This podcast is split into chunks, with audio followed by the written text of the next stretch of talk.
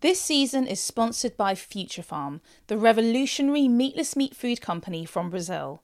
They're cooking up products which can match and exceed our juicy, meaty favourites on taste, texture, and sizzling flavour using only 100% natural ingredients. My favourite? There's too much choice. But if I had to choose, hands down, it would be the future meatballs and future mince in my classic lasagna dish. And get this, they're standing up for some pretty big things too, like reclaiming the Amazon rainforest back by fostering the movement towards GMO free and deforestation free products in place of those that are unethical and illegal. Definitely not just another plant based brand, hey? Very up my street. The full Future Farm range is available now at Sainsbury's. Hello, and welcome to the Crazy Sexy Food Podcast. I'm your host, Hannah Harley Young. This podcast is all about the love of food and how it plays a part in our lives. I sit down with well known personalities, industry insiders, and people who, well, just love their food to find out all about their life, career, and favourite tastes along the way. Today I'm joined by Bettina Campolucci Bordi, the wellness guru and chef taking the world by storm with her wholesome and colourful cooking, recipes, and all round approach to life. Specializing in plant based food, Bettina's culturally diverse heritage adds to her internationally inspired meals. As the founder of Bettina's Kitchen, the author of two cookbooks, and boss lady of wellness retreats and chef academies, Bettina teaches the basic principles of incorporating plant foods and seasonality into our day to day diets. I'm excited to delve into conversation with this very inspiring lady. Bettina, thank you for joining me. Thank you so much for having me. How are you? I'm really good, thank you. Very excited to be here. And yeah, thank you for having me. No nice worries. to have a chat. Yeah, you know, how has the past year been for you? Because it's obviously it's been a bit of a year. oh my gosh, it's been a bit of a year. Um it's been it's been an interesting year, hasn't it? It's it's sort of gone up. It's it's gone in waves. I think when everything first happened, um, a lot of my work just fell off a cliff, and for quite a few months, at least, sort of. I think first lockdown was the hardest for me from a work perspective, just because it was mm. so unknown and nobody knew what was going on. Um, so yeah, it's been it's been up and down, but I am good. I'm great at the moment. I finished writing my third cookbook. Hey. so that's one thing that's been birthed out of this whole situation. Um, so it's been a um, productive year for you then. It has in many ways, and in many ways not. I mean, the cookbook is about it's called celebrate and it's all about big celebrations like easter and christmas and picnics and birthdays cool. all like things that. we haven't been able to do for the past year so okay. i found that quite tricky to write about and to recipe mm. test around but anyhow we're out of it and it's great and it's good the sun is shining it's coming out the sun is shining the sun is shining Bettina, have you had breakfast today? I have, yes. What did you have? Oh my gosh. Um, I had some avocado with some olive oil and hemp seed and some leftover sourdough uh, that needed very to similar be... to my, my breakfast today. nice. Mine was all leftovers, leftover avocado and other bits and pieces. So I want to take it back to your childhood. Um, you have a, as far as I'm concerned, a very interesting, uh, culturally diverse childhood. You were born in Denmark, raised in Tanzania. Yeah. Uh, your parents are Norwegian on one side, Bulgarian, Danish on the other. Let's try and dissect this. I want to know, you know, what was food like when you were growing up? Who was cooking? What were you eating? You know, was food important to you and your family? Um, in each place that you were living in, uh, talk about some of the cuisines, kind of just give me the whole story. Yeah, absolutely. Um, yeah, so I I grew up in East Africa and Tanzania for my first eleven years, and then the next sort of set of 10 to 11 years I lived in Sweden.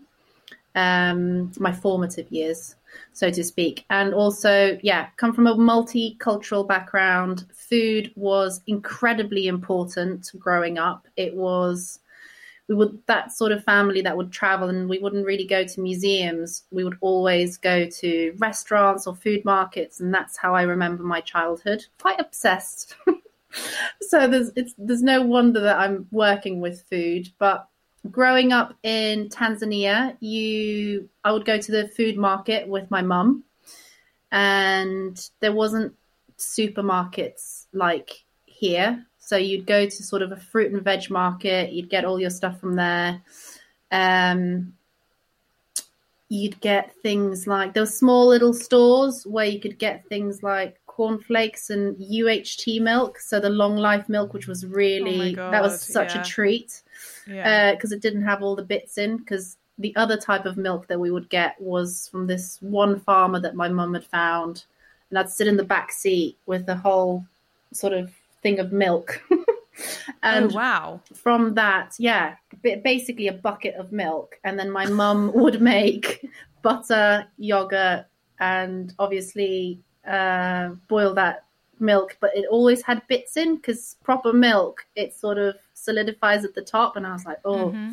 I'd prefer mm. the UHT milk, which was a treat. and, and so, why why were you ta- in Tanzania in the first place? So my dad worked in aviation for okay. Scandinavian Airlines uh, and did for over 40 years. And they decided to open up this company at the airport that would or wouldn't work. And he ended up staying there for 14 years. And, and so if you were eating locally, I mean, obviously it sounds like your mother was incredibly hands on in terms of sort of getting milk and knowing how to then make it into, you know, butter, cream, whatever. Were you eating sort of local dishes as well, or was she cooking quite Western food inside the home? Um, no, it's sort of it was it was very mixed because there's a big Indian culture in East Africa and in Tanzania, and also I went to an international school, so there was 60 different nationalities there when I was growing up, and every single thing was celebrated. So if it was Diwali, Diwali was celebrated. You'd have lots of sort of international days where everyone brought their own food. So you'd get to really experience everyone else's culture. So it was amazing and incredible in, in that sense. In terms of things like, yeah, we, we would have to make everything from scratch. If you wanted to have a pizza, you'd make everything from scratch the tomato sauce, the dough, we had fishermen that used to come and knock on the door on a weekly basis to sell fish and seafood. In terms of sort of animal protein, my dad used to hunt. So, I mean, it, super basic, but mm. that's that's how I grew up. And then moving to Sweden when I was 11 was an absolute culture shock. I mean, I, I remember imagine. I remember going to the supermarket for the first time and I was like, wow, you've got frozen pizza and all you need to do is just put it in the oven. You've got this and it's packaged and all you need to do is just put it on your sandwich. This is amazing. Um, so it, yeah, from a food and cultural perspective, it was it was like being dotted onto Mars. yeah, I can imagine give me some examples of like the dishes that you remember most from from this time both in tanzania and also in, in sweden. From my childhood a lot of lots of fruit fruits and vegetables so still my favorites like mangoes and papayas and stuff like that. Lots of seafood. Um my dad always used to make pizza from scratch. My mum used to bake bread. My sort of my birthday parties were quite epic in the sense that my mum would make everything from scratch. Um, so yeah, lots of lots of different spices as well. Um, lots of spices coming from Zanzibar, that is uh, the mm. island right next door. So lots of Indian influences as well. Don't know if there's anything one specific, but just a mishmash and a lot of different types of food. And we travelled a lot as a family as well. What is what is Tanzanian food? Uh, Tanzanian food. So ugali is sort of the national dish, and it's like it's cornmeal, and it's made from it's made from cornmeal, and it's like a really thick polenta, and it's white, Okay. and it's that is it's like bread for us basically or bread for the italians so it's a vessel that you can use and to scoop things up with whether it's like a spinach stew or tomato and onions or things like um, eggs eggs with lots of onions in as well um, i remember having this dish as a child with these little sort of dried fish dried salty fish that you'd Yeah. that you'd um, make with onions and tomatoes and egg, Ooh, things like that. delicious. So yeah, I think that's sort of that's the staple. It's like bread for Italians or for yeah, potatoes for us, I guess. You you mentioned that um, it was sort of quite at like basic level in terms of like your father hunting or the fisherman knocking on your door. So I'm assuming you obviously your childhood was that you were eating sort of a full diet in terms of meat product, fish. At what point did you start engaging or educating yourself with regards to to a plant-based diet? I became interested in health, healthy, like health foods in my early twenties.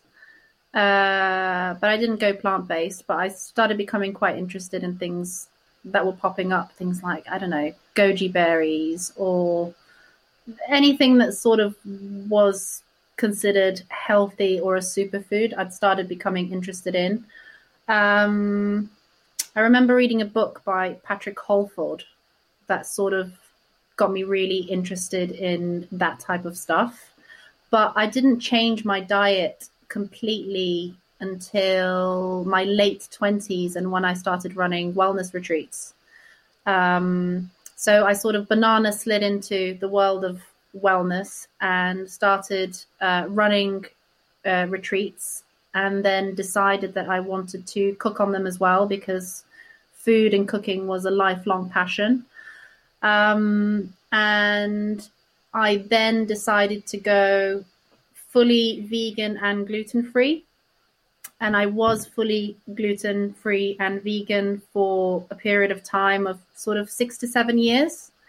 And now I would consider myself more plant based than vegan, um, meaning that I predominantly eat plant based, but I do now include some animal products into my diet. So I wouldn't label myself as vegan. Okay, so for anyone that might get confused, what is the difference between vegan and plant-based? So this is purely based on my opinion. I don't. Okay. Uh, uh, vegan, I consider vegan being you do it for the animals and for animal welfare completely. So you can be vegan, um, but as long as the product is vegan and hasn't hurt an animal, then that goes. Whereas I consider plant based more. You want to know where your food comes from and what the source of your Ah, food okay. is. So, it's, not more of like a mental. It's more of like a. Yeah, it's more of like a mental mindset rather than like the actual sort of like scientific, medical or whatever you want to call it terminology of or like definition of what each one is. Yes, so I think that's for Okay. me that is that's the case where plant based it's it's more of where your food comes from. I think is that goes as well for vegans, but vegans predominantly is if it hasn't hurt an animal, then it's vegan. And also, um, for example, I consider myself more plant based in terms of I I'm not a big fan of some of the ultra processed vegan products. Even though they're vegan, I don't think that they're always good for the environment. Yeah. So I would rather sort of focus on where things come from, source things locally if possible, seasonally if possible, and look at the source of where my food comes from, and also consider things like sustainability and soil health, which is which is which are super important to me. So, um, yeah, I think it's it's such okay. a grey area though, and it's so it's become quite complicated. There's so many terminologies. No, it has, but also like I feel like I, I I was with someone ages ago, and they got quite offended by me referring to them as vegan. Right. Um. So that's why I ask because I sort of it's sort of becoming that thing where you sort of don't really know like how to navigate you know for for for me who i you know i i do sort of know the difference ish i didn't realize how sort of like much more based on like a mental mindset it was rather than mm. sort of it being listed officially as this is what is defined as plant-based this is what is defined as vegan. But um i have I, I have been in conversations with people where they've been like i'm i, I i'm not vegan. Please don't talk to me as if i'm vegan. And i was like oh okay Yeah. Um, but you know, each to their own, I guess. But I just want to just before we sort of get more into present day, because before you were in the food industry, you were in the hotel industry and then the wellness. So. Yes. Do you feel like that gave you really good grounding to kind of then enter the food industry? You know, what was it about the food world that you, you so loved? I've had a lifelong passion for cooking and I've been cooking since I was six years old and loved everything about cooking and food. However, I didn't pursue it as a career because it kind of wasn't the done thing back then. And also, my parents weren't very impressed if I would go to chefing school. They'd be like, yeah, yeah no, that's not happening. Mm. So, the only way or the the best way to sort of still be involved in the food industry was to go to hotel management school where you got those skill sets as well. So that that's why I chose to go to to sort of go down that career path. And I was front of house um, for many years until I had the opportunity to run my own retreats and thought, oh, why don't I cook on these retreats as well? And then absolutely fell in love with it. So sort of found my calling in terms of it just felt right and it felt right for the first time in terms of a job. Um, so that's that's sort of the way it went for me mm. in terms of I mean, so what what year are we talking that you would have started the wellness retreats? Because you must have been one of sort of the first people to sort of start that yes. little industry, which is fabulous. I've been on one before. It was yeah. the best week of my life. it, they're so good, aren't they? Uh, yes, when I started running retreats, so my daughter is eight years old. It's nine years ago now. Oh, it was wow. just before I fell pregnant with her. So probably a year before that. Uh, so nine years. Yes, I mean, people thought I was nuts, especially friends and family. They were like, "What are you doing? What's what's vegan cuisine? Why are you excluding gluten? What? And then sort of four four years into that career, it obviously took off on a on a global aspect, and then social media took off as well, and that's sort of how uh, recipe development and brand relationships and that sort of thing took off. So I guess right time, right place, but it was definitely yeah. not a thing in the beginning. Everybody mm. thought didn't really know what I was doing. Mm, now they're laughing. Um,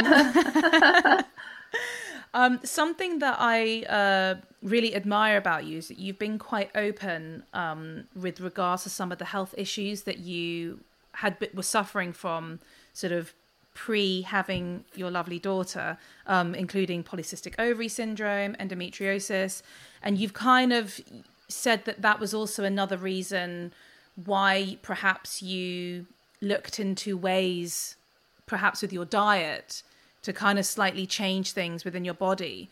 Can you talk a little bit about that? Because I, I really do think there is something to be said that the gut really is the epicenter of everything. Yeah. I, I really do believe it. Um, you know, whether it be that it affects our mental health, our physical health, any other ailments that we may, you know, encounter along the way? Yeah, 100%. um. It's something I talk a little bit about, but um, yeah, I when I started out uh, cooking and running the wellness retreats, I also found out I had PCOS and endometriosis, and was pretty much told that the likelihood of me having children was not going to happen. Um, and it was at the same time as I started cooking on the retreats. So I started sort of doing my own research and digging around. And I also made a lot of shifts in my life, not just from a food perspective, but from an exercise perspective, from a mental perspective. So there were a lot of changing motions that happened during a period of time.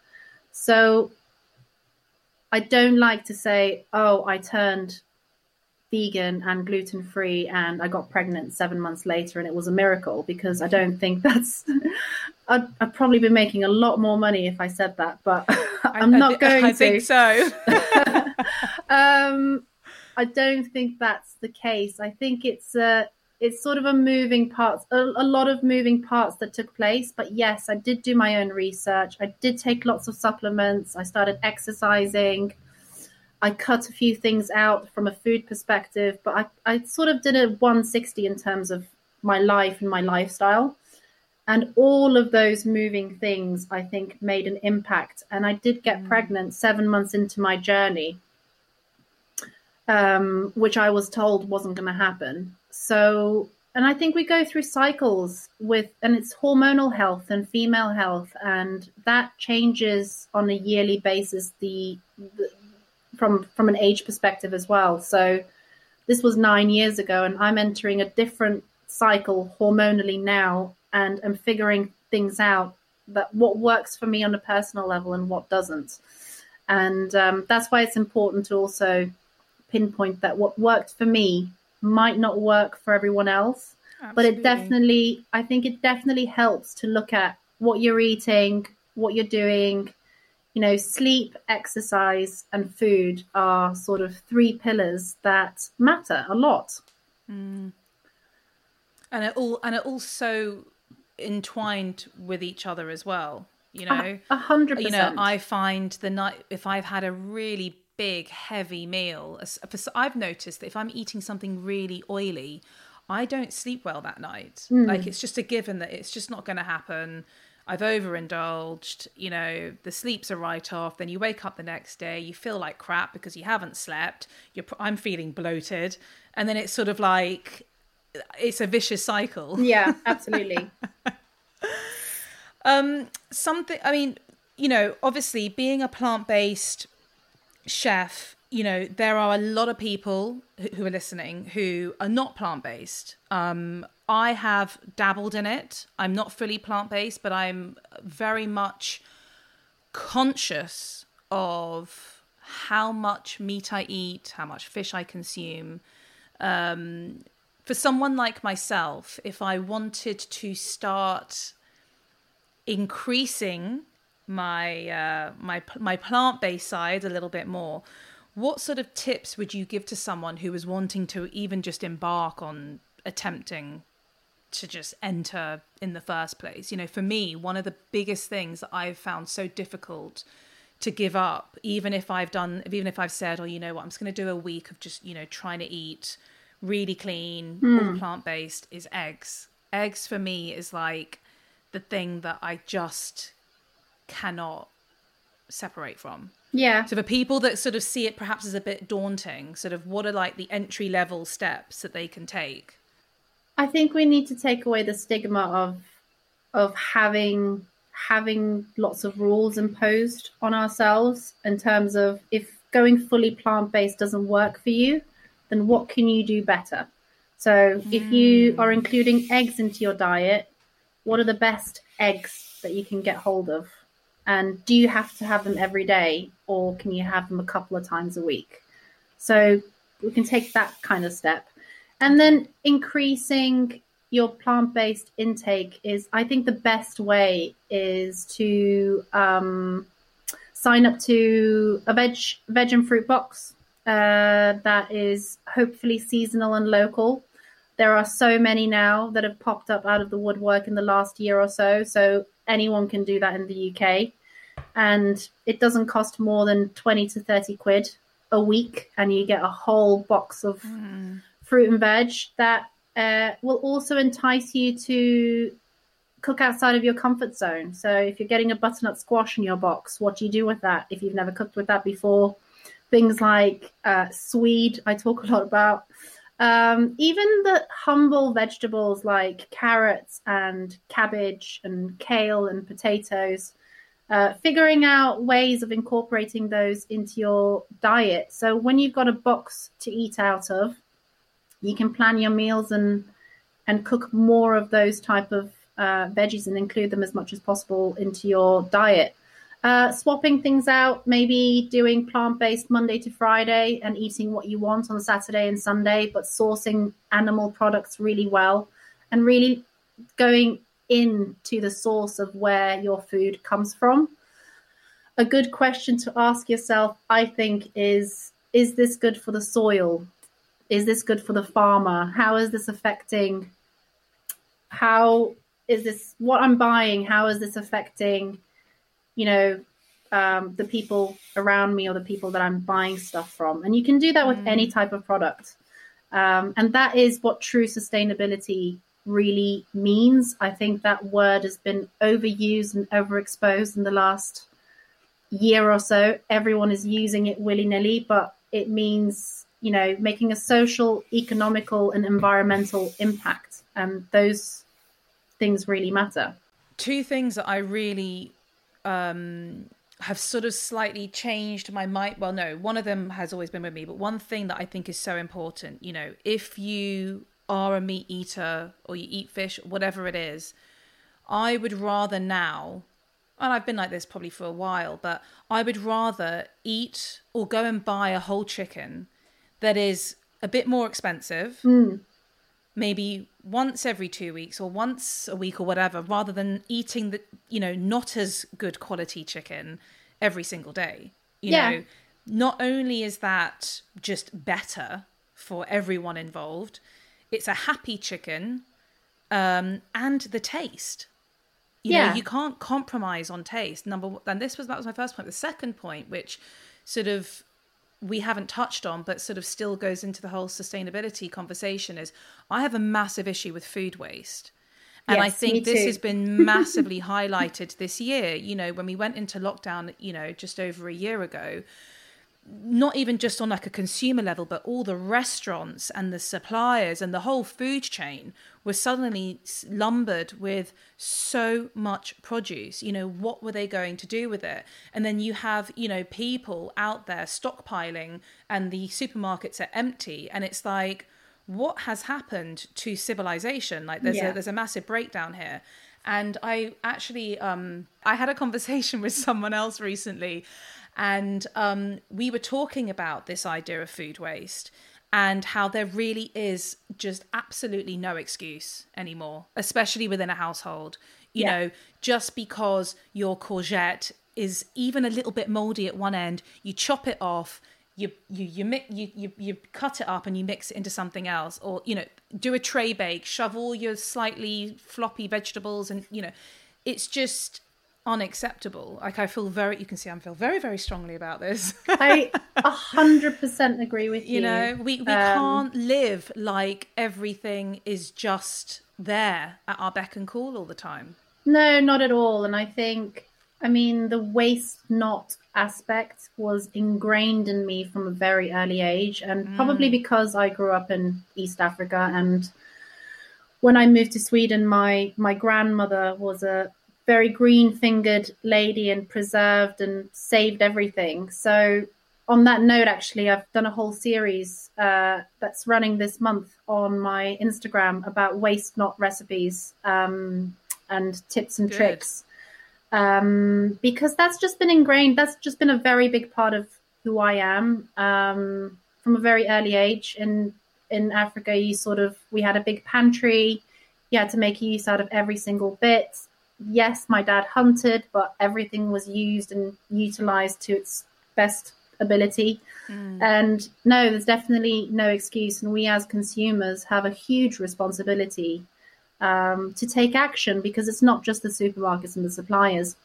on that note, actually, what you were saying of including more plant based into your diet, I think the other thing that's really important is cooking for yourself because you know exactly what goes into your pot. Because you can turn plant based or vegan and just go to a supermarket and replace all your daily essentials with. Um, I don't have anything against packaged or processed foods, but you can do that and go that way or go to KFC and McDonald's and eat their vegan versions.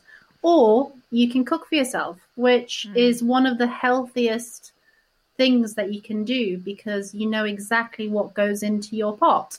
Yeah. Um, when you're cooking for your family as well and you're engaging with food. And that's something that we, it, it's sort of diminishing in the sense because we're not living next to our grandmothers and next to our families where things are passed down. Um, so cooking together is is a huge thing that has to do with community and and also from a from a health perspective. I mentioned uh, in the intro that you have got two cookbooks. Well, now three um, which the two that you have so far are Happy Food and Seven Day Vegan Challenge, which I think both offer really um, accessible sort of plant based recipes. Was that quite important for you, kind of off the back of starting all of these retreats and then doing these books, that it was kind of, again, kind of talking about, especially with people who are wanting to maybe turn to a plant based diet, that you keep it as sort of simple and as easy for them? Yeah, hundred percent. I would say that Happy Food was sort of my first baby. It was it's it's a collection of all my recipes that I cooked for clients and on wellness retreats. So they're slightly more involved, but still have sort of staple ingredients. And then I did seven day vegan challenge where I completely simplified even more and used ingredients that you can find in any supermarket and really sort of scaled back on ingredients and really focused on making vegetables the hero ingredients. And with a third book, I've gone a step further and I've included um, gluten or flour so that it's even more accessible to even more people because not everybody is gluten free.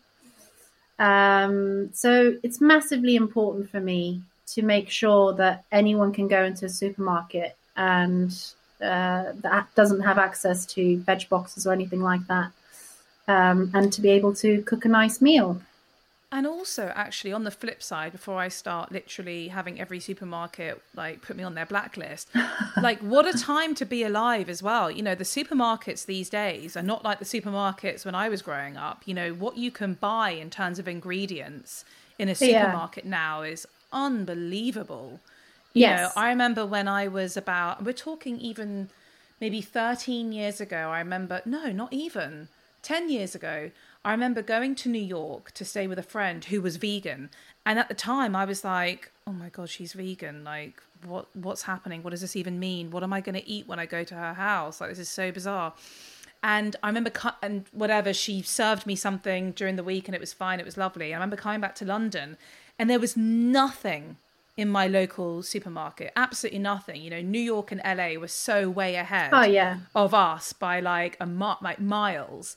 Whereas nowadays you go into your local Sainsbury's or whatever and it's like, you know, they they, they have good, good, stuff in there. 100%. Yeah, definitely. A I lot mean, of stuff. Yeah. You can very easily switch mm. diets and sort of dabble into it. And there's, uh, yeah, and also even farmers markets, farmers markets, supermarkets, are incredibly well stocked with um, mm. with products for sure. What what has your relationship with food been like throughout your life? I think growing up wise, my my East Africa phase was great because it was all very naturally sourced. When I moved to Sweden, although I have to say the only thing about that when I was growing up in East Africa was um, drinking fizzy drinks. So Coca Cola, Sprite, Fanta was something that I drank. I drank that like water. And the reason for doing that actually was uh, to get clean water, you first had to boil it. Then you put it in one of these tanks. And in that tank, you then added extra chemicals so that it was clean and it just tasted funny. So mm. all the way through me growing up, I used to drink fizzy drinks just as if I wouldn't drink water. That just wouldn't happen, which is really odd thinking about. I've thought about this back on this, and and the reason was uh, access to clean water and wow. the fact that it didn't taste very nice. Um, so that was probably the only thing that wasn't great. And then moving to Sweden, we sort of discovered pre-packaged foods, which was a complete and utter revelation. It's probably like, you know, in the 50s when all these packaged foods came and it was convenient um, from a family perspective if two parents were working, etc. Mm, so we got into that stage and we were like, wow, pre-packaged pizzas, and so that's probably not a great sort of healthy stage. Mm. Um, unless my grandmother was staying with us and cooking from scratch, and which she was great at. And then we've got sort of the other period before I got into the wellness industry, where I was working in food and beverage which was a super unhealthy industry to be in. Um, I mean, I used to be an avid smoker because the only way you could get a break was if you went out and had a cigarette. So I'd smoke. Oh my God. You know, okay. lo- yeah. loved it at the time. Um, and also would drink lots of fizzy drinks because they're on tap. And my eating habits habits weren't great. So when I did that transition in terms of getting into the wellness industry and changing my food habits, that was a massive thing because my food habits previous to that weren't the greatest. Mm. So making all of those changes were huge in terms mm. of, you know, quitting sugary drinks, not smoking, all of those things, all of those things mattered when you put them all together. Mm. Um, so yeah, I'd say even though I was interested in health, in my early 20s, I didn't sort of go full into it because I was still in the food and beverage industry, which was pretty pretty unhealthy at the time. Nowadays, what would you say was a normal day in food for you? In terms of what I eat? Yeah. Um, it completely depends. Now that the weather is getting uh, hotter, I in the mornings I like savory breakfasts. So my go-to is toast. I love toast. It's such a great vessel. You can put something savory on top. You can put quite a lot of things on top of toast. Um, and sometimes we eat three times a day, sometimes twice a day. So it depends on what I'm working on as well. If I've got lots of leftovers in the fridge from shoots, then I'll eat those. Or if I'm recipe testing, I'll I'll eat that um, which is what have been um, some of your specialities over the past year that I've cooked at home. Yeah, like what are some of your specialities at home when you're? Oh my gosh! For the family? So, so we do on Fridays we do taco night. So we do like a selection of everyone's favorite toppings, and then on what's yours? Oh my gosh, um, it completely depends. I mean, avocado, always uh, beanie things, um, lots of vegetables. So depending on what we've got in. Um, nice. Love dressings. So yes. anything creamy with a, you know, dolloped on top. Uh, mm-hmm. Uh, we're going to get into tomato season soon. So love, love tomato salads and things like that. Um, Saturdays we do pizza night because we've got a little, Ooh. we've got a little, uh, what are they called? Roccbox, for a little pizza oven. Okay, cool. So we've not ordered takeaway pizza for a whole year because you just wow. can't. It's uh, yeah, yeah, yeah. so easy to do at home. Yeah. So we do that on a weekly basis as well. Yeah, I guess those are two t- two highlights, which are great. God, your weekends sound very fun. Food related, of course. Always. Where are some of your favorite restaurants to eat at? Um. Oh my gosh. So I'm going to Fallow today. Uh, yeah. It's one of our absolute favorite places to go to. They're huge on sustainability, and it's an omnivorous menu, but they've got uh, everything for everyone, um, and it's really well sourced.